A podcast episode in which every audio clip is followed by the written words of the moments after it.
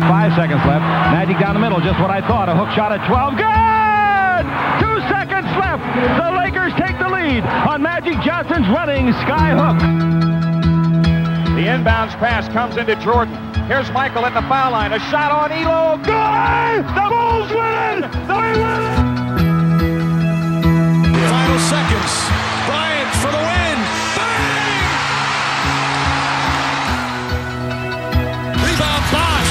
Back out to Allen. His three-pointer. Bang! Tie game with five seconds remaining. Iguodala to Curry. Back to Iguodala. Up for the layup. Oh, blocked by James. LeBron James with the rejection. They do have a timeout. Decide not to use it. Curry way downtown. Bang! Bang! Oh, what a shot from Curry! With six tenths of a second remaining.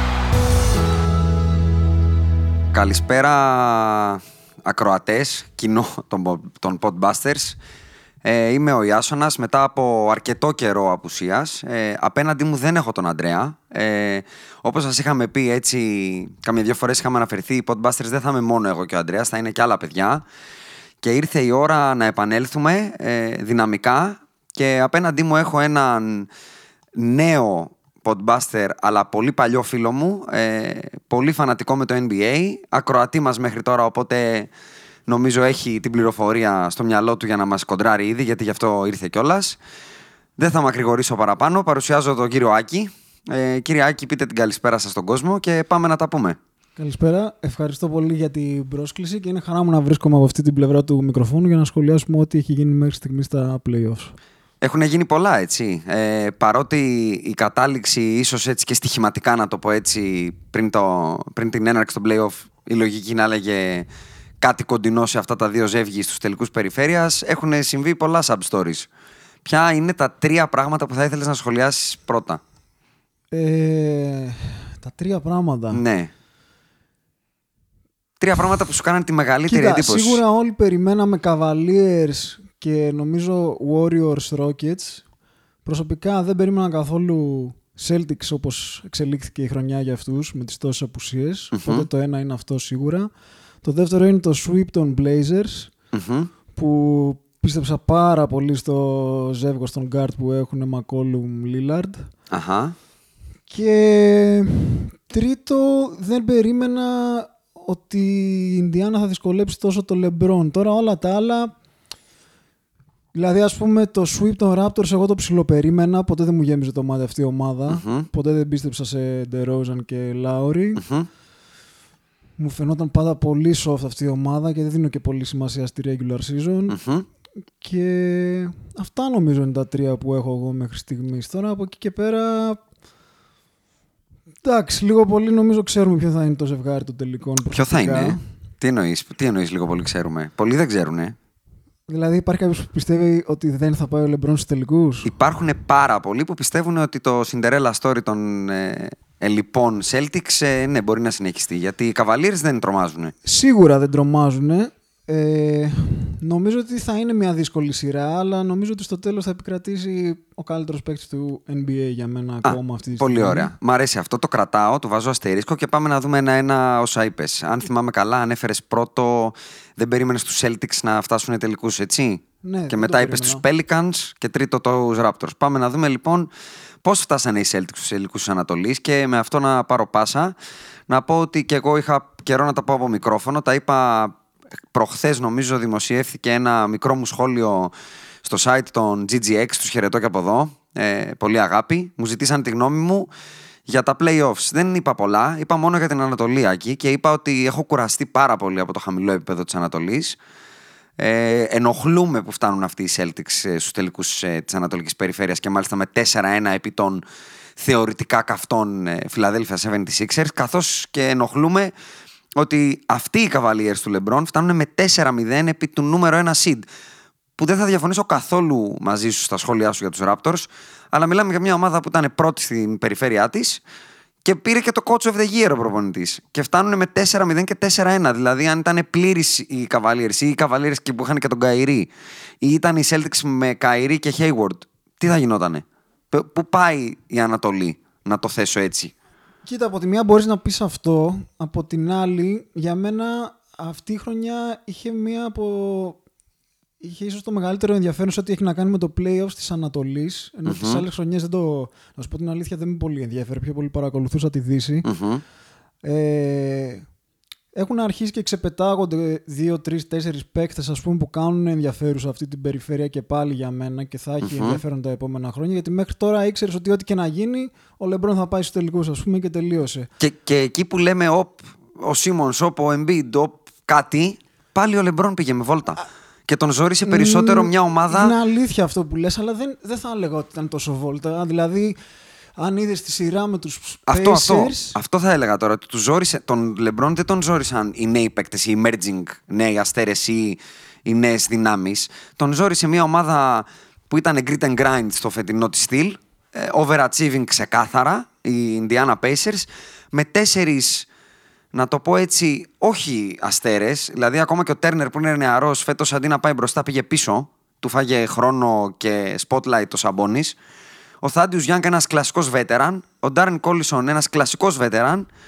Και ο Μπογκδάνοβιτς που είναι ένας role player του NBA. Δηλαδή δεν ήρθε μια ομάδα που λέμε ο, του χρόνου με δύο προσθήκες ή δεν ξέρω με βελτίωση ο Λεμπρόν θα έχει ζόρια. Αυτό το περίμενα από τους. Όχι, δεν το περίμενα από τους Raptors. Περίμενα να μου δείξουν οι Sixers κυρίως, που ήταν μια τεράστια απογοήτευση στον ημιτελικό περιφέρειας, ότι όχι ότι θα τον κερδίσουν, ότι δεν θα χάσουν 4-1 από τους Celtics, αυτούς κυρίως, και ότι δεν θα κολώσουν γιατί κολώσανε. Κοίτα, και εγώ δεν περίμενα καθόλου το, τον τόσο εύκολο αποκλεισμό των Sixers. Αλλά για μένα αυτό που βλέπω είναι ξεκάθαρα growing pains ας πούμε στους Sixers. Μια εντελώς νέα ομάδα που ας πούμε στο τέλος της μέρας νομίζω θα πούνε επιτυχία είναι που φτάσαμε ως εδώ. Και του χρόνου θα είναι πάρα πολύ καλύτερη. Ε, έχουν ξεκάθαρα τους δύο καλύτερους παίκτες τους μέλλοντος στην Ανατολή για μένα. Ναι, αλλά με αστερίσκο και πάλι. Και τον νομίζω, βάλανε μόνοι τους. Νομίζω ότι αν αυτοί είχαν επικρατήσει τελικά θα έβαζαν εξίσου πάρα πολύ δύσκολα στο Λεμπρόν. Δηλαδή, από ό,τι είδα, το πρόβλημα δεν είναι να έχω δύο αστέρες, αλλά να, έχουν, να υπάρχει μια ομάδα απέναντί του που θα είναι πολύ physical, που θα παίζει πολύ καλή άμυνα, όπως ήταν οι Pacers και όχι απαραίτητα τα αστέρια. Και γι' αυτό νομίζω ότι παρότι πιστεύω ότι θα περάσει ο Λεμπρόν, θα είναι μια πάρα πολύ δύσκολη σειρά αυτή τώρα με τους Celtics. Δεν θα είναι θα καθόλου τον, εύκολο. θα τον πάνε σίγουρα στο παιχνίδι τους. Εντάξει, ο Brad Stevens θεωρώ ότι κάνει πράγματα που έχουμε πάρα πολλά χρόνια να, το δούμε, να τα δούμε προπονητικά στο NBA. Δηλαδή, να το πω έτσι, θυμίζει λίγο ευρωπαϊκή λογική.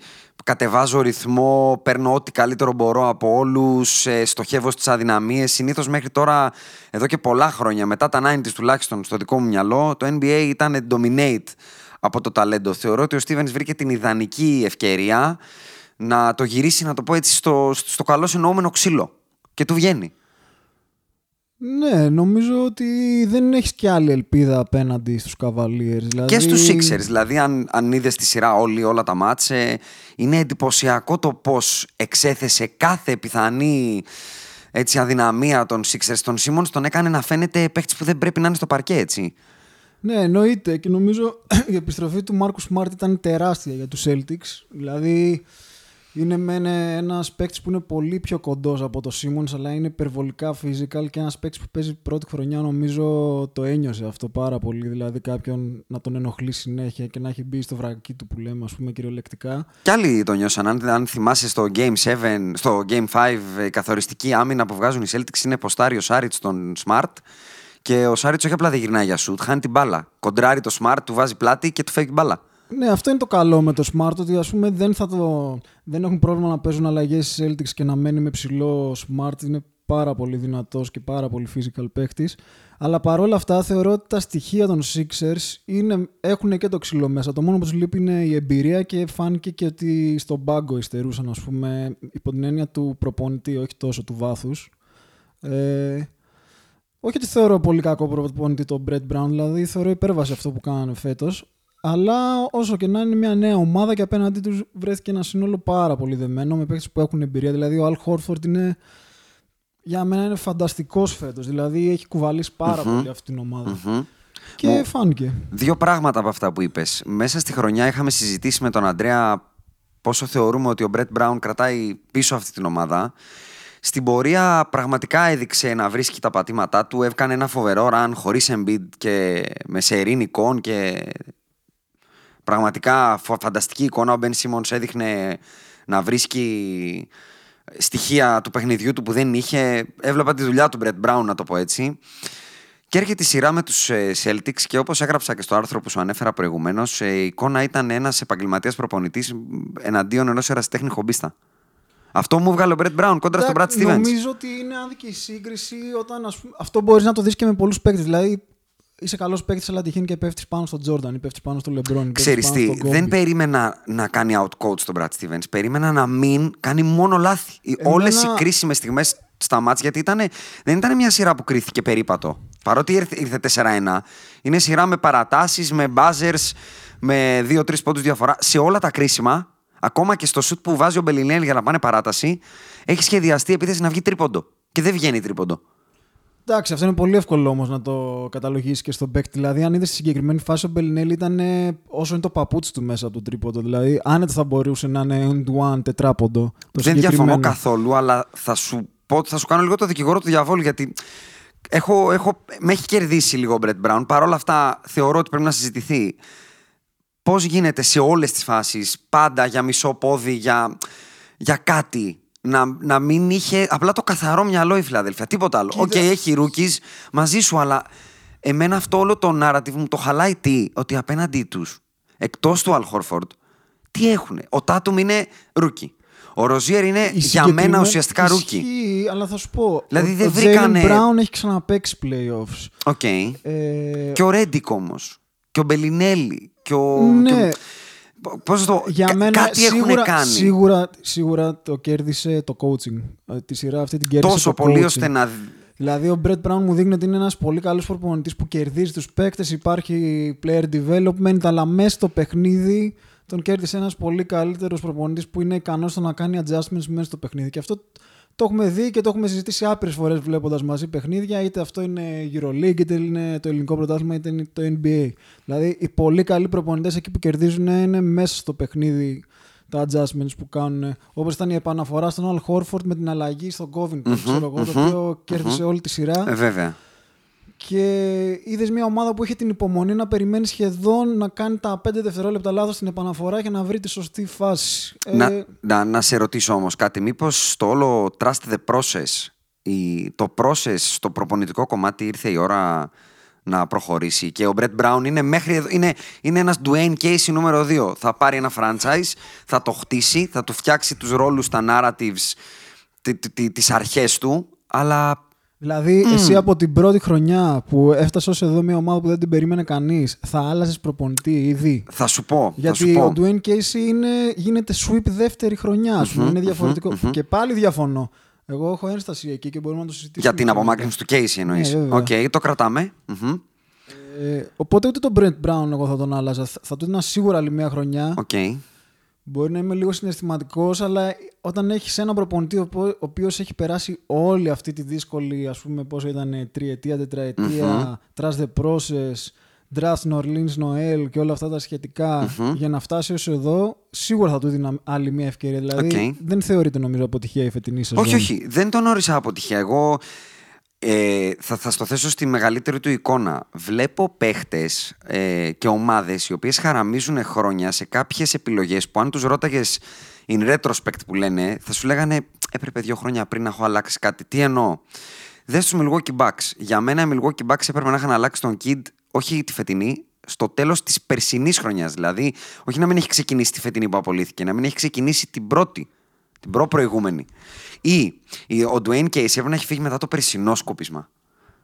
Πρέπει, Οκ. για μεν, γιατί κιόλας, γιατί πλέον το NBA είναι.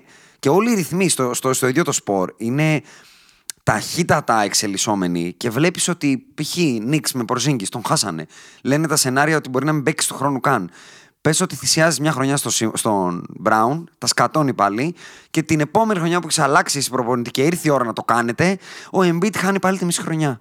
Και ξαφνικά βρίσκεσαι με expiring contract αστέρα να σου φύγει. Και καταστρέφω τη franchise και λέω, μήπως πρέπει να παίρνεις τα ρίσκα. Ωραία, να σου πω και το άλλο. Πες ότι έχεις τον Brad Steven του, του Brett Brown. Άμα σου τραυματιστεί όπως σου τραυματίστηκε ο Καερή και ο Hayward και στην αντίστοιχη περίπτωση ο Embiid και ο Ben Simmons ή ο, ή ο Fultz ή οποιοδήποτε. Υπάρχει περίπτωση να πάρεις πρωτάθλημα; Καμία, αλλά θα μου δείξει το προπονητικό του potential. Δηλαδή, δείξε μου ότι μπορείς. Έλα εδώ, Brett Brown, γιατί καλός ή κακός για να τα λέμε όλα, η φετινή Ανατολή είναι αστεία στη regular season.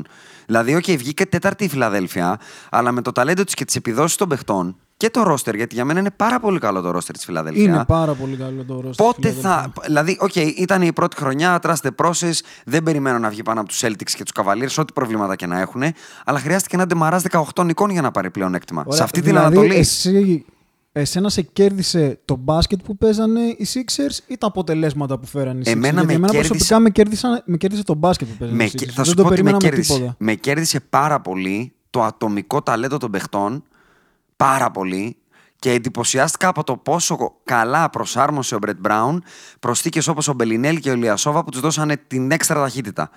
Αλλά δεν ξέρω αν αυτό μπορεί να σε κρατήσει στον πάγκο καλός ή κακός. Γιατί, ε, παρενθεσούλα, σκέψου να φύγει και ο Λεμπρόν από την Ανατολή. Πόσο τους ανοίγει το δρόμο.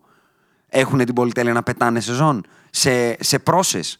Μήπως ε, θέλουν έναν προπονητή φτασμένο, να το πω έτσι, που στην κρίσιμη στιγμή στο time out που θα πάρουμε τη σειρά θα κάνει αυτό που πρέπει; Α πούμε ότι λοιπόν ξεκινάνε να ψάξουν αυτό το καινούριο προπονητή. Ποιες είναι οι επιλογές, ο Βαν Γκάντι, ο Μαρκ Τζάξον, ο Φίσντεϊλ έφυγε.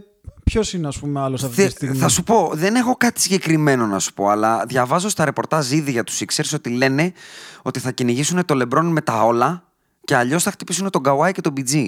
Που σημαίνει ότι δεν είναι, ε, δηλαδή, σαν, σαν mentality δείχνουν win now. Δεν κοροϊδεύουν.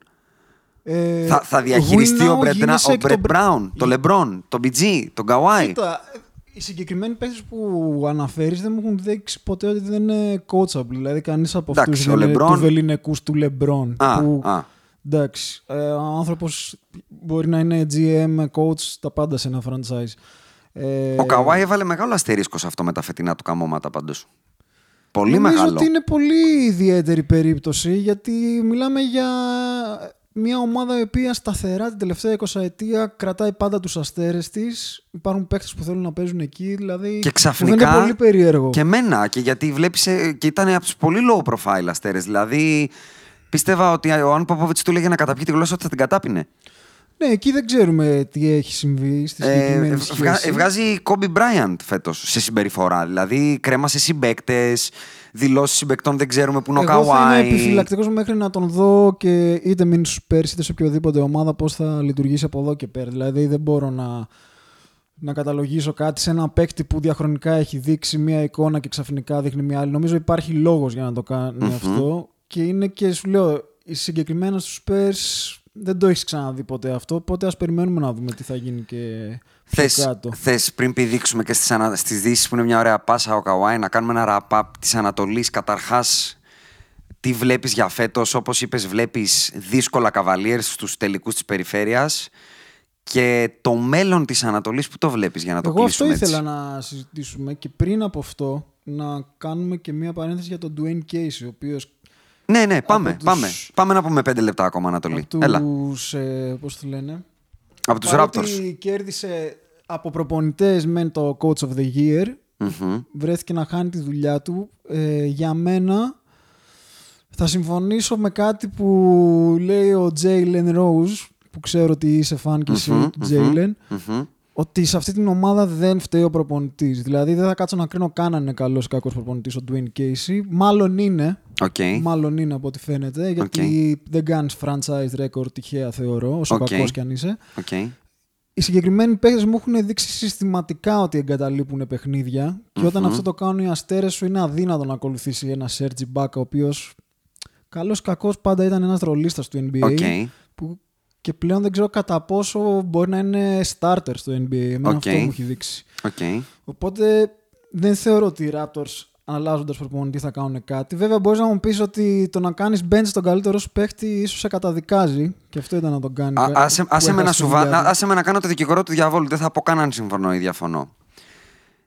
Συγγνώμη. Οι Toronto Raptors, λοιπόν, ό,τι είναι αυτοί οι Toronto Raptors, ε, έχουν στη διάθεσή τους τέσσερις για μένα εγνωσμένης αξίας παίκτες. Δεν θα τους πω αστέρες, δεν θα τους πω τίποτα. Κάιλ Λάουρι, Ντεμάρ Ντερόζαν, Σερτζ Ιμπάκα, Γιόνας Βαλαντσιούνα. Η αντιμετώπιση αυτών των παιχτών από τον προπονητή τους είναι τον Ντερόζαν, τον Αστέρα, τον Κόμπι σου, τον Λεμπρόν σου, τον Νότι, να τον κάνεις bench ολόκληρη την τέταρτη περίοδο.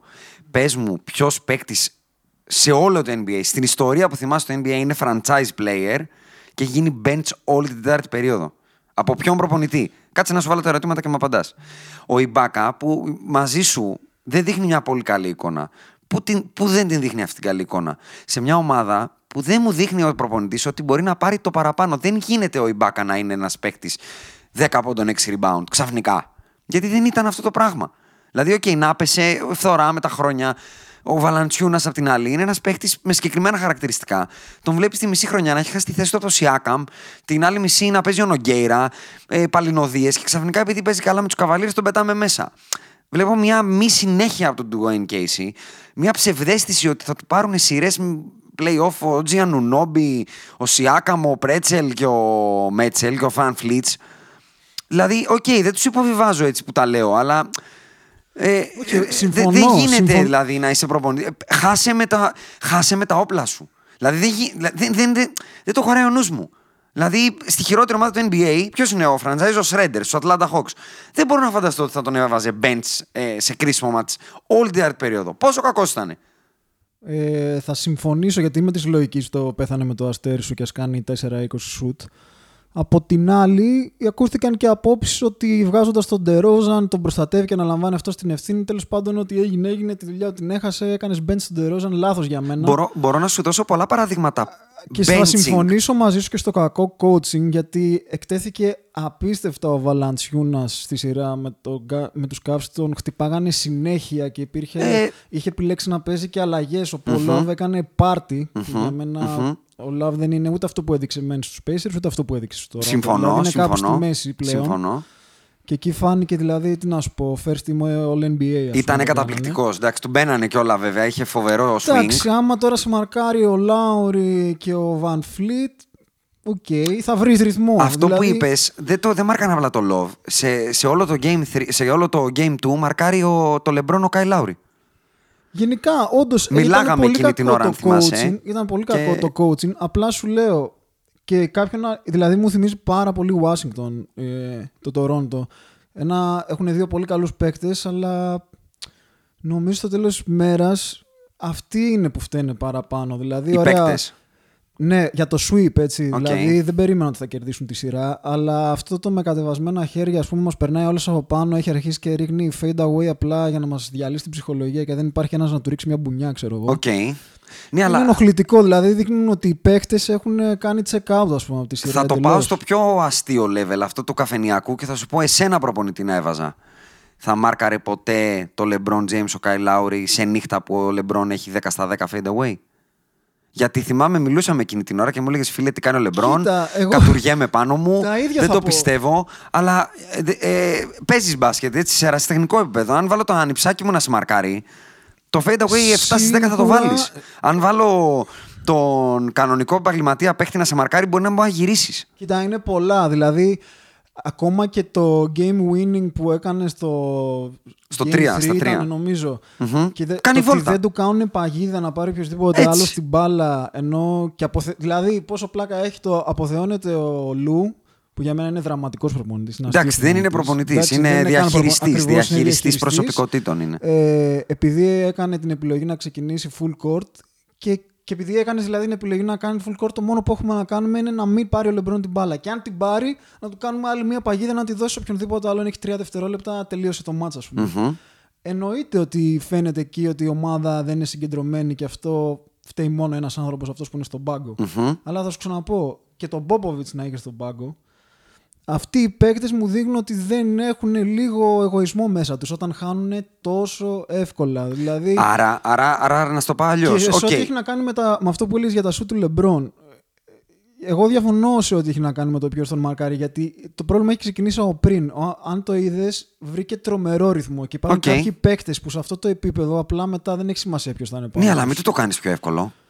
Ε, οκ. Ο άλλος λέει: Προτιμώ ο Λεμπρόν να σουτάρει fade away shoot mid-range από τα 7 μέτρα. Αυτό όντως είναι μια καλή επιλογή. Αν έχεις να επιλέξεις ανάμεσα στο να φάω κάρφωμα ή να φάω lay-up ή οτιδήποτε, θέλω να σου τάρει ο Κάπου, LeBron κάπου ένα εκεί fade όμως away να shoot. πούμε ότι το fade away shoot του LeBron είναι παραπάνω από δύο πόντι. Είναι αυτό που λες. Ισχύει. Είναι σου Ισχύει. γαμάω την Ισχύει. ψυχολογία. Ισχύει. Προσπάθει. Ισχύει. Άμα ξέρεις ότι η ομάδα σου είναι λίγη, να το πω έτσι, τους δίνεις όλα τα όπλα να γίνεις εσύ η προσωπικότητά της.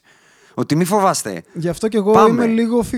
Δηλαδή, από τη μία διαφωνώ στην απομάκρυνση του, από την άλλη συμφωνώ ότι και κακό coaching έκανε. Ε, και δεν, ή- ή- αφού έβλεπε την ομάδα ας πούμε, να διαλύεται ψυχολογικά, δεν την τόνωσε ή να πει κάποιος να βάλει μια τρικλοποδιά στο Λεμπρόν να γυρίσει τον αστραγαλό του. Και- Δηλαδή, όπως είχε κάνει ο Τζέιλεν στον Κόμπι. Οκ. ε, οκ. Και να, να σου βάλω και το, το, το asterisk για μένα. Είσαι ο GM, είσαι ο Ujiri που λένε ότι διαβάζω τα ρεπορτάζ ότι το ξέχεσε για την τελευταία φάση του τρίτου αγώνα.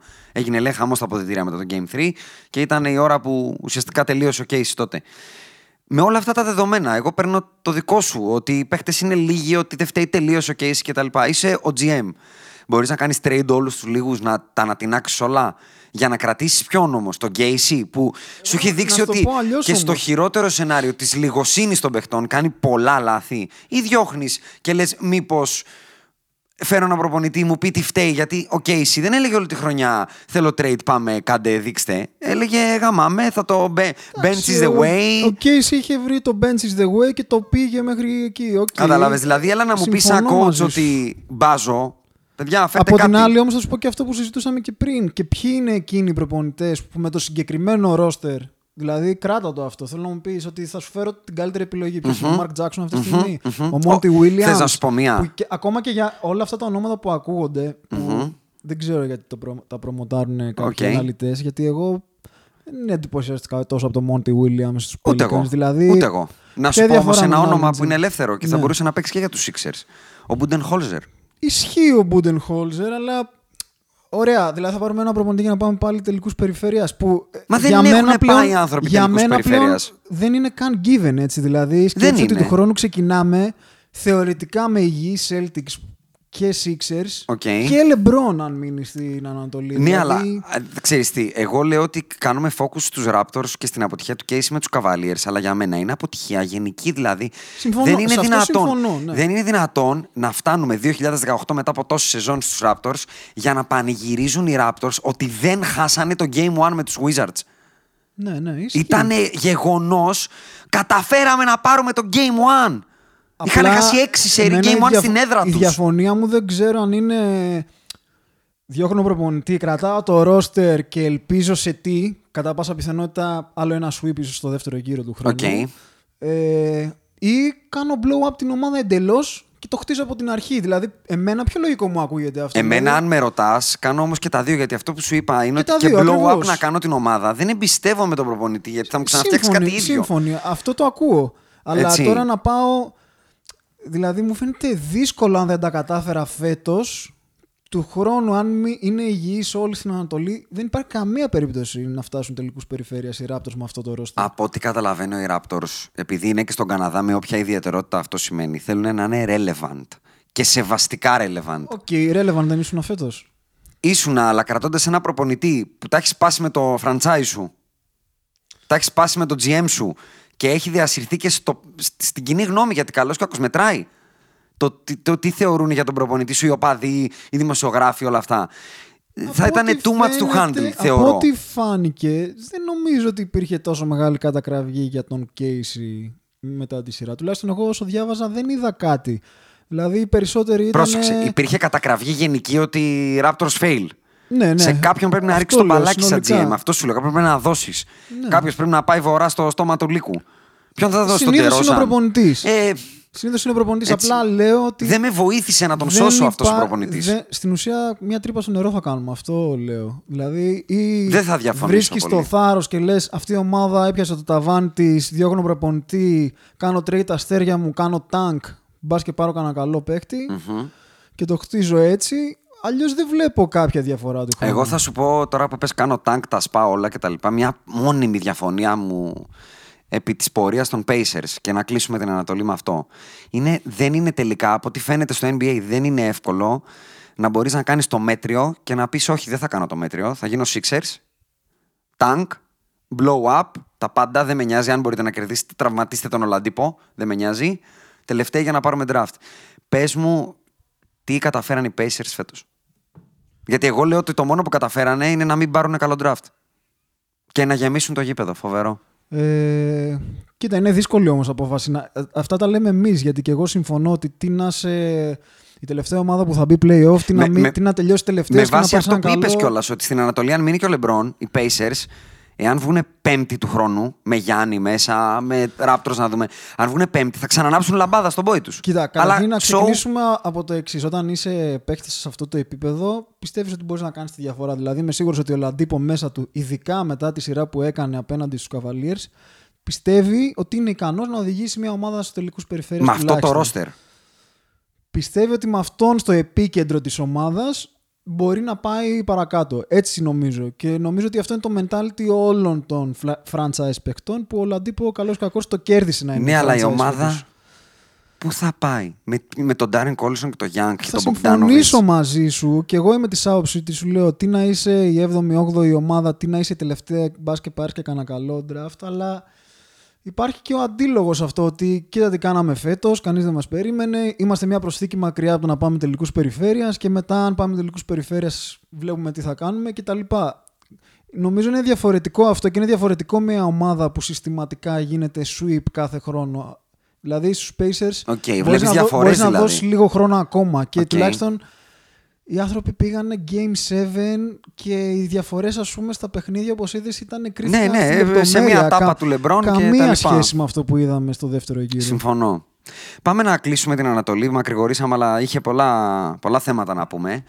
Ανέφερες από τη Δύση την απογοήτευσή σου, είπες από την απόδοση των Lillard McCollum και το domination που έγινε στο 4-0 σκούπα από τους Pelicans. Ε, κατά τη γνώμη μου, η δική μου γνώμη να σου το πω έτσι, Άκη, είναι ότι ούτε απογοητεύτηκα από κάποιον στους Blazers, γιατί δεν περίμενα κάτι παραπάνω. Εντυπωσιακό όταν γνωρίζει κάποιος πόσο φαν είσαι του Λίλα. Μπράβο. Άσε με να σου πω λοιπόν γιατί δεν απογοητεύτηκα όμως. Γιατί πρώτον θεωρώ τους Pelicans τρομερή ομάδα προσωπικά και θα σου πω τι εννοώ τρομερή ομάδα, έτσι δεν εννοώ Golden State. Και δεύτερον, δεν έχω σε καμία εκτίμηση οποιονδήποτε δίπλα στο Lillard. Πάμε να στα πω να μου πεις τη γνώμη σου. Τον CJ McCollum, εγώ τον θεωρώ έναν Bradley Bill των φτωχών. Μια καλή έκδοση scoring shooting guard που αν τον μαρκάρω πραγματικά καλά στο one-on-one και δεν κάνει όρια ο Λίλαρντ να να στείλω double team και δεν ξέρω εγώ τι, δεν μπορεί να δημιουργήσει για τον εαυτό του, δεν μπορεί να κάνει takeover αγώνες και δεν έχει την προσωπικότητα να μιλήσει τις κρίσιμες στιγμές. Στη θέση 3 πραγματικά δεν ξέρω ποιος παίζει αν με ρωτήσεις. Δηλαδή κάτι φαντάσματα παίζουν. Ο Χάρκλες, ο Βαν Τέρνερ, κάτι, κάτι κομμωδίες ανθρώπων, μπασκετικά κομμωδίες εννοώ. Στο 4 πες μου εσύ ποιος παίζει και στο 5 παίζει ο Γιούσουφ Νουρκίτς ένας ίσως νομίζω, το λέω by heart, από τους πιο inefficient center όλου του NBA. Έχει τσακωθεί με τη ράκετα, σουτάρει μόνο απ' έξω γύρω-γύρω, σουτάρει χαλιά, δεν βάζει βολές και είναι στην άμυνα φύρα. Πες μου αυτή η ομάδα λοιπόν, με ένα πολύ καλό προπονητή και ένα για μένα τρομερό παίχτη το Lillard, πώς θα κοντράρει μια ομάδα που είναι χτισμένη γύρω από τον Άντωνι Ντέιβις το φετινό, που είναι εξωγήινος, δεν είναι μπασκετμπολίστας αυτός ο άνθρωπος, με το Τζουρ Holiday σε, σε career, όχι career, σε season, ε, δε, τα, έχει- τα έχει διαλύσει όλα, έτσι. Άμυνα, επίθεση, τρίποντο, οργάνωση και από δίπλα τους πραγματικά στρατηγό του παρκέτο Ρόντο που έχει δείξει ότι αν βγάλεις έξω τους Golden State που τους έπαιξε στα υπόλοιπα έξι τελευταία του playoff games που έχει παίξει, δύο με το Chicago πέρσι και τέσσερα φέτος με τους Blazers, έχει 6-0 η ομάδα του.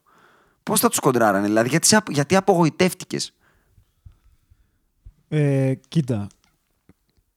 Πρώτα θα σου πω για τον Damian Lillard, ο οποίος ήταν ε, ό,τι γράφει η φανέλα σε αυτή τη σειρά. Ήτανε, κυριολεκτικά. ήτανε, δηλαδή, ήτανε. Δεν γίνεται τα τελευταία δύο χρόνια να βγαίνεις και να μας λες πόσο σε εκνευρίζεις που έχει, σε έχουν σνομπάρει στους Μμμ. All-Stars και είσαι από τους καλύτερους PG στη Λίγκα και τα λοιπα Μμμ. και να κάνεις αυτή την εμφάνιση απέναντι στο Drew Holiday που κάποιοι δεν θα τον βάζανε ούτε- ούτε στο top 10 των playmakers στην Οκ, NBA. οκ. Άρα για μένα δεν ξεκινάει από το McCollum το θέμα. Θα σου βάλω αστερίσκο όμως. Την άμυνά τους την είδες πώς ήταν στο Λίλαρντ. Δεν ήταν μόνο ο Τζρου. Σύμφωνοι. Ήταν ο Τζρου κολλημένος στα μούτρα του Και από πίσω τον περίμενε ο Ντέιβις στην αλλαγή γιατί ξέραν ότι δεν θα το φάνε από τον άλλο. Δηλαδή ο Ντέιβις σχεδόν δεν μάρκαρε αντίπαλο. Μάρκαρε το Λίλαρντ. Σύμφωνοι, σύμφωνοι. Ήταν ομαδική δουλειά, αλλά ξαναλέω, είναι ένας παίκτης στον οποίο έχω πολύ μεγάλη αδυναμία. Κι εγώ, προσωπικά. αλλά, Και ξέρεις περίμενα τι; κάτι παραπάνω. Θα σου πω, αν ήταν η πρώτη, μάλλον αν έβλεπα pattern απογοητεύσεων ή αν ήταν η πρώτη του χρονιά στα playoff, θα σου έλεγα φταίει και ο Λίλαρντ. Ο Λίλαρντ έχει δείξει τι μπορεί να κάνει στα κρίσιμα. Λίλαρντ time και όχι μόνο στη regular season. Σε σοβαρό επίπεδο. Αλλά πραγματικά εγώ το πιστεύω ότι αν βγάλεις το Λίλαρντ από αυτούς τους Blazers και μιλάμε για Blazers οι οποίοι βγήκαν με πλεονέκτημα μέσα στη Δύση. Έτσι, αν τον βγάλεις στο Λίλαρντ και βάλεις. Ποιον θες, τον Λάουρι, καλ, καλό, καλό να σου βάλω, όχι σάπιο. Τον Τζεφ Τιγκ, έναν καλό playmaker. Οι Blazers είναι κάτω από τους Lakers στη Δύση. Το λες, φαντάζομαι, μια δόση υπερβολής στο κάτω από τους Lakers. Όχι, όντως. Είναι χειρότερη από τον Denver, χειρότερη από τους Minnesota, Είναι χειρότερο. ναι, χειρότερη είναι. από τους Pelicans, χειρότερη από τους OKC, χειρότερη και από τους Πώς εκεί; Lakers. Ποιος; Θα διαφωνήσω σε αυτό, αλλά μην Κάι πάμε εκεί. Λάουρι, CJ McCollum, ε, ε, Μο Χάρκλε, Αμίνου, Νούρκιτ. Κάνει πάνω από 40 νικέ. Εγώ λέω ούτε 30. Στη Δύση. Έχω σε μια εκτίμηση στο CJ McCollum, μπορώ να σου πω. Πού το έχει δείξει; Τι. Εντάξει, Ένας έχει Σότο δείξει Πόρτερ αρκετά. είναι. Αυτό. Όχι, όχι. Ρε, Jason. Καλύτερος. Είναι καλύτερος. Είναι καλύτερος. Άντε, άντε να Είναι είναι καλύτερος. καλύτερος. Είναι στα 5 καλύτερα shooting guard του NBA. Είναι στα 10. Είναι στα 10. Πες μου τους 5 σου. Klay, Klay. Harden, μμμ, Bradley Beal. μμμ. DeRozan. Δεν έχω σε καμία εκτίμηση. Δεν είναι αλλά καλύτερος του είναι- CJ McCollum. Σαν παίχτης είναι, ναι. Κάτσε. Είναι καλύτερος Α. σαν παίχτης. Το Ε, Μίτσελ, πού θα τον βάλεις; Αν σου έλεγα αύριο το πρωί, Είναι στο Μακόλουμ top ή 10 ο Μίτσελ. Μίτσελ, είναι στο top Οκ. 10 ο Μίτσελ. Το Hayward θα τον κάνουμε τρία; Γιατί με ξέρω τον τι Tatum γίνει 2 με θα παίζει. τον Jason Tatum. Μπράβο. Αν είναι 2 και ο Hayward, έχουμε και αυτόν. Κοίτα, είναι μέσα στο top 10 για μένα. Ο οριακά, CJ McCollum. Είναι οριακά. μέσα στο top 10, εντάξει. Δυσκολευόμαστε. Jimmy B. Ναι, είναι μέσα στο top 10, Ε, εντάξει. ε. Είναι μέσα στο top 10. Άμα τα βάλουμε δεν κάτω- Περιμέ... Περιμένεις ότι θα σου δώσει 20 ακατέβατους πόντους και ότι θα παίξει μια ικανοποιητική άμυνα. Δεν Ε. περιμένεις πολλά παραπάνω. Οκ, δεκτό. Ε, από την άλλη όμως έβλεπες και μια ομάδα η οποία παίζει καλά, έκανε ένα καλό ρεκόρ. Δηλαδή δεν ήμουν έτοιμος για το sweep. Για Ούτε, το sweep κοίτα, δεν ήμουν ούτε εγώ έτοιμος. ήμουν έτοιμος για το sweep. Ούτε αλλά αν για μου αυτή την λέγες- εικόνα του Lillard. Αν μου λέγες ότι θα έληγε στο έκτο game με 4-2 και θα έπαιρνε δύο ματς στην έδρα της, Ναι. το Portland, εγώ το θα το έπαιξα. πίστευες. Εγώ το έπαιξα προσωπικά. Οκ. Δεν έπαιξα 4-0, έπαιξα να περάσουν την Όπως Πελεκάνη. επίσης δεν είχα στο μυαλό μου ότι θα ξαναεμφανιστεί ο Ρόντο από τους Celtics. Δεν εμφανίστηκε ο Ρόντο από τους Celtics. Το ανέφερα και πριν. Εμφανίστηκε και ο Ρόντο του Σικάγο. Πέρσι, Boston Σικάγο είναι 0-2 το σκορ μέχρι να τραυματιστεί ο Ρόντο. Θυμήσου το. Με όργια του Ρόντο. Ναι, τέλος πάντων, είχα ξεγράψει λίγο τον παίκτη Ρόντο από το μυαλό μου. Είναι η Ε, αλήθεια. εγώ θεωρώ ότι είναι πολύ μεγάλη αδικία αυτό από το NBA και αυτό πηγάζει από πρώτον την αντιπαθίλα που βγάζει αυτός ο άνθρωπος. Είναι αντιπαθέστατος και προκλητικός και εκνευριστικός και σαν χαρακτήρας και ό,τι Κάποιος θες. όπως εμένα μου αρέσει, ας πούμε. Οκ, μου αρέσουν αλλά αυτοί οι σ- παίκτες. σ- στο καλώς εχόντων των πραγμάτων politically correct, να το πούμε έτσι, NBA δεν σηκώνει πλέον Ναι, τέτοιου ναι. χαρακτήρες. Είναι Isaiah Thomas, ο παλιός εννοώ. Isaiah το παιδί. Δεν το σηκώνει αυτό το NBA. Σου βάζει το τρικλοποδιά, σου λέω για τη μάνα σου και τον πατέρα σου στις βολές κτλ. Ναι. Ωραία. Και δεύτερον, το Σακραμέντο. Το πέρασμα του Σακραμέντο. Ε, Αυτή η κατάντια. Ωραία, να σου πω τώρα, επειδή ανέφερες δύο συμπαίκτες στο Σακραμέντο, με τον Ντεμάρκους τι θα έκανες; Δηλαδή, φτάνοντας εδώ, θα εκμεταλλευόμουν την ευκαιρία να τον ανανεώσω. αλλά θα τον κράταγες. Ναι, με τρέλα. Συμφωνώ. Γιατί θα σου πω, δεν μπορώ να βρω τρόπο που η Golden State με την προσθήκη του Mirotic θα μπορούσαν να μαρκάρουν και τον Davis και τον Cousins. Το θέμα είναι σε, π- πόσο, σε τι ποσοστό του παίχτη που ήταν θα επιστρέψει. Γιατί ναι, θα μου πεις δεν είναι ο παίχτη που βασίζεται στα αθλητικά του προσοντα αλλά από την άλλη Μμμ. δεν έχω δει και πολλούς παίχτε στο ύψος του και στα κιλά του να κατεβάζουν την μπάλα, να κάνουν τέτοια πράγματα. Δεν Το θα οποίο- έδινα max contract, αλλά θα τον κράταγα. Οκ. Θα του έλεγα ακριβώς αυτό που λες, αλλά σε πιστεύω πάρε ένα πενταετές με 20 εκατομμύρια. Ναι. 25. Αλλά θα τον Έχουμε- κράταγες. Έχω δώσει, αυτή τη στιγμή πληρώνουν τον Solomon Hill 15 δηλαδή. Τι να σου πω. Με ποια προοπτική, ότι πάω Ναι, να, να, να σου το πω τελικούς αλλιώ. NBA ή τελικούς Δεν, το κρα- περιφέρειας. δεν τον κράταγα. Ε, Να, πά- να το πάμε έτσι. Είμαι, είσαι ο GM και, σου, και μου λες δεν τον κρατάω. Είμαι ο owner. Και σου λέω σαν owner, ποιον θα πάρουμε, ρε GM.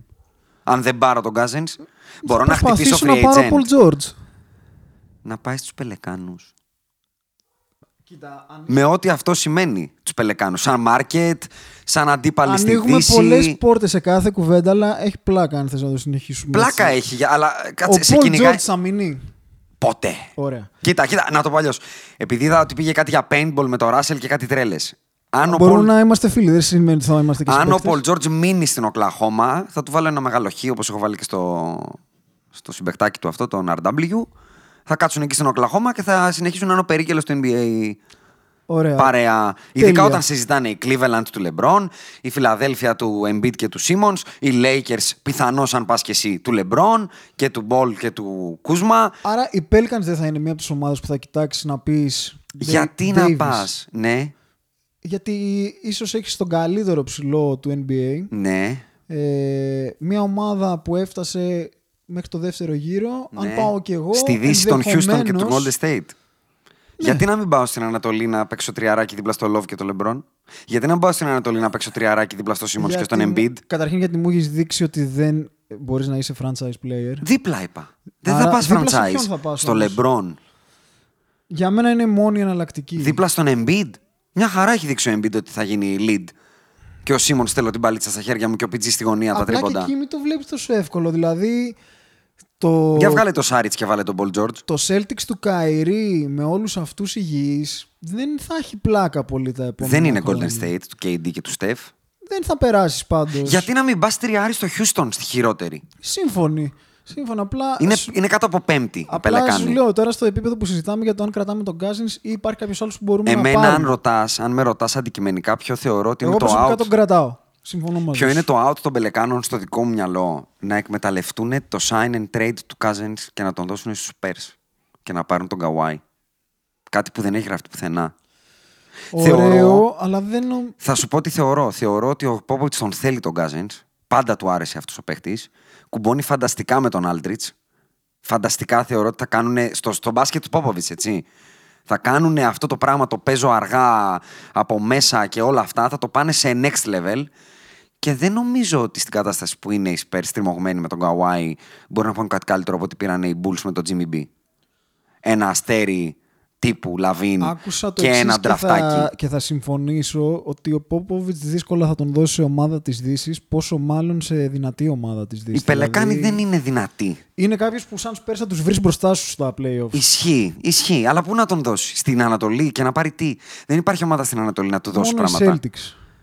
Να, δω, να πάρουν τον Καουάι, γιατί; Σκέψου το, γιατί να τον πάρουνε; Θα σε χάλαγε να έχεις δηλαδή Hayward, Καερή, Καουάι και να δώσεις Θα, κάποιο από του πρώτον, πιτσιρικάδε. πρέπει να θάψω τον Τατούμ να για τον να γίνει δώσω. αυτό ή να τον δώσω. Έναν, την έχουμε κάνει αυτή τη διαφωνία offline, θα την κάνουμε και online. Εγώ λέω ότι οι Celtics τον πιστεύουν ότι είναι υπερπαίκτης. Εσύ μου έχεις πει θα γίνει Paul George. Άρα, άμα γίνεται κάποιος Paul George και είναι 19, δεν παίρνεις ένα παίκτη που έχει να παίξει ένα χρόνο και δεν ξέρουμε με τι πρόβλημα στο πόδι. Θα σου πω. Ε, υπάρχουν δύο άποψεις σε αυτό και νομίζω φτάσαμε προς αυτή που θα σου πω. Ότι... Οι Celtics έχουν δείξει ότι πάνε στην άποψη αυτή, ότι κρατάω τα Τούμ. Διώξανε τον Αϊζάη, να σου θυμίσω. Δεν έχω καταλάβει να σου πω την αλήθεια τι ακριβώς κάνει ο Ντάνι Ainge. Δηλαδή είναι υπερβολικά ευέλικτος για να πω ότι παίρνω παίκτε και τους κάνω develop ή απλά κάνω trades. Δηλαδή προσωπικά, αν σου παρουσιαζόταν ο, Κα- ο Καουάι και σου λέγε ψήνω να έρθω να παίξω στη Βοστόνη, θα έλεγε ωραία. Έχω έναν MVP τελικών Defensive Player of the Year και έναν που μπορεί να γίνει στην καλύτερη Paul George. Ποιον παίρνω; Και θες να, Για σου πω μένα ότι, με κλειστά θες να σου μάτια. πω ότι έχεις. Να σου πω ότι έχεις απ' την άλλη. Ναι. Ένα παίκτη που δεν έχει παίξει ένα χρόνο και δεν ξέρει τι έχει. Αλήθεια είναι. Τον Gordon Hayward με σπασμένο πόδι. Νομίζω δεν θα υπάρξει πρόβλημα σε αυτό. Πάντως είναι σχεδόν career ending injury δεύτερος παίκτη. Σοβαρά injuries για δύο παίκτε από τους τρεις μου. Και ο τρίτος ποιος είναι; Ίσως ο πιο injury prone αστέρας του NBA, ο Καϊρή. Δεν βγάζει μία χρονιά Κοίτα, δείχνει- χωρίς να χάσει 25 μάτς. Δείχνει ο Έντζ ότι έχει υπομονή γενικά για να πει: Ωραία, την καίω την ομάδα αυτή που έφτιαξα για να πάρω έναν παίκτη ο οποίος ήταν τραυματίας. Αλλά από την άλλη, σου Θα δίνει πας τη με ευκαιρία- τρεις παίκτες που σου έχουν δείξει ότι φίλε μπορεί μια χρονιά να μην παίξω. Σου δίνει τη ευκαιρία να πάρεις έναν παίκτη που σε αλλάζει επίπεδο. Σε... α- Εγώ σου ξαναλέω για τον Τατούμ δεν έχω τόσο high εκτίμηση. Ενώ δεν, δεν λέω ο Πολ Τζόρτ και αυτά, γιατί κρατάω μικρό καλάθι. Και με τους Ρούκη και με όποιον προπονεί ο Μπρατ Στίβεν. Θεωρώ ότι παίρνουν υπεραξία. Αλλά παίρνω εγώ το δεδομένο ότι θα γίνει Πολ Τζόρτ και ότι αυτά που κάνει τώρα στα Ρούκη είναι το μισό από αυτό που μπορεί. Α, αν αυτό είναι το μισό από αυτό που μπορεί, Δεν είναι πολύ καλύτερος ο Καουάι. Κοίτα, το ένα είναι το μισό από αυτό που μπορεί και το άλλο είναι έχω δει τι είναι ο άλλος. Ο Καουάι εννοείς. Ναι, ναι. Δεν, αν, ο, αν ο Τατούμ συνεχίσει να εξελίσσεται έτσι, έχει καλύτερο κορμί από τον Καουάι. Όντως. Έχει καλύτερο. Δυσκολεύομαι να το πιστέψω. Δηλαδή τα χέρια του Καουάι είναι. Ω, δεν μιλάω για τα ξεπραγματικά. ε, κα- κορμί, εννοώ, δεν εννοώ τώρα αν έχει πιο μακριά χέρια. Εννοώ ότι είναι πιο αθλητικός, να το πω έτσι, πιο, πιο δυνατός. Οκ, το wingspan του, Κα- του Καουάι δεν το έχει μόνο ο Γιάννης το έχει. Κοίτα, Αλλά ε, δεν υστερεί. Δεν υστερεί, πάρ το έτσι. Πάντα νομίζω σε αυτές τις περιπτώσεις με ένα παίκτη θα το συγκρίνουμε. Πιστεύει ότι μπορεί να μαρκάρει το Λεμπρόν Ναι. σε ένα χρόνο από τώρα. Όχι σε ένα. Όχι σε ένα. Σε δύο χρόνια Γιατί ναι. ο Καουάι σε ένα χρόνο δηλα- δηλα- είναι άμεσο. Μπορεί να το αποτέλεσμα, μαρκάρει, ναι, κατάλαβες. αλλά σε δύο μπορεί να τον μαρκάρει, σίγουρα. Και θεωρώ λάθος των Celtics, αν μου λες και επειδή συμφωνώ ότι έχουν υπομονή, να πάνε να σχεδιάσουν το ποιος μπορεί να μαρκάρει το Λεμπρόν τον 33χρονο. Που δεν ξέρουν αν θα είναι στην Ανατολή του χρόνου.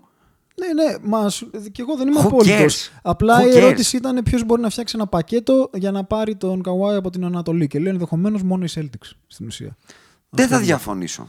Δεν θα Τώρα διαφωνήσω. το αν θα το κάνουν δεν ξέρω. Πάμε να το κάνουμε wrap-up γιατί νομίζω κοντεύουμε γύρω στα 50 λεπτά. Μην μακρηγορήσουμε κι άλλο. Έχουμε πει αρκετά. Θέλω να κλείσουμε και να μου πεις. να μου δώσεις τρία statement για το υπόλοιπο του NBA, για τις δύο σειρές και για τους τελικούς. Δώσ' μου ένα statement για κάθε ένα. μια σειρά. Ό,τι θες. Ε, Τρία subplots για την επόμενη ηχογράφηση. Νομίζω για τη σειρά της Ανατολής τα είπαμε. Μια δύσκολη μακριά σειρά με επικράτηση του καλύτερου παίχτη, Μμμ. LeBron James. Μμμ. Τώρα για τη Δύση, το οποίο δεν το πιάσαμε καθόλου αυτό το θέμα αυτής της Μμμ. σειράς. Για μένα είναι ένα podcast μόνο του γι' αυτό. Οκ. Ε, δεν μπορούν να με πείσουν οι Rockets για κανένα λόγο εμένα προσωπικά. Ότι λόγω μπορούν των να προσωπικότητων αποκλείσουν που ή ότι υπάρχουν. μπορούν να κοντράρουν. Δεν μπορούν. Γιατί άλλο το αποκλείω, άλλο το κοντράρω. Προσωπικά θεωρώ ότι οι έδρες, όταν έχεις απέναντί σου ομάδες οι οποίες έχουν πάει συστηματικά σε τελικούς, δεν παίζουν κανένα ρόλο. Μμμ. Αυτό έχει αποδειχθεί κιόλας. Μμμ. Ε, και δεν με έχει πείσει καθόλου ποτέ ο άνθρωπος που λέγεται Νταντόνι, ο Χάρντεν και ο Chris Paul. Όσο και αν αγαπάω τον Chris Paul, συστηματικά κάνει πράγματα τα οποία σε αφήνουν με το στόμα ανοιχτό και πήγε Οκ. να τα κάνει και στη σειρά τώρα. δηλαδή, όταν υποτίθεται είσαι μέσα στους καλύτερους πέντε playmaker όλων των εποχών, ας πούμε, αν θεωρείς ε, κάτι τέτοιο, δεν κάνεις κάτι τέτοιες κουλές επαναφορές και αστεία Οκ, λάθη. οκ. Άρα Golden State Cavaliers. Πιστεύω με το, με το σχετικά εύκολο τρόπο Οκ. θα περάσουν οι Warriors. Για πες μου ένα σχόλιο λοιπόν για τον Golden State Cavaliers. Με το δεδομένο ότι δεν υπάρχουν ε, injuries και δεν ξέρω εγώ. Το λεγόμενο gentleman sweep. Α, α, gentleman sweep, ε. Εσύ τι βλέπεις; Θα το πω στο επόμενο, αλλά θέλω να το κρατήσουμε. Είναι sweep, είναι 4-0. Gentleman sweep. Θα είναι ένα ποιοτικό 4-1. Οκ, νομίζω. θα το κρατήσω και θα πω ότι δεν γίνεται ο καλύτερος παίκτης όλων των εποχών να σκουπίζεται. Συνέχεια. Vileda έχει γίνει. Έχει γίνει Vileda, αλλά έχει πέσει ίσως στην καλύτερη ομάδα που. Εγώ τουλάχιστον όσα χρόνια βλέπουμε μπάσκετ, ίσως είναι η καλύτερη ομάδα που έχω δει. ποτέ. Πολύ καλά. Κλείνουμε και θα επανέλθουμε. Δεν ήταν η τελευταία φορά που ήσουν μαζί μας. Ευχαριστούμε πολύ που μας ακούτε. Ευχαριστούμε.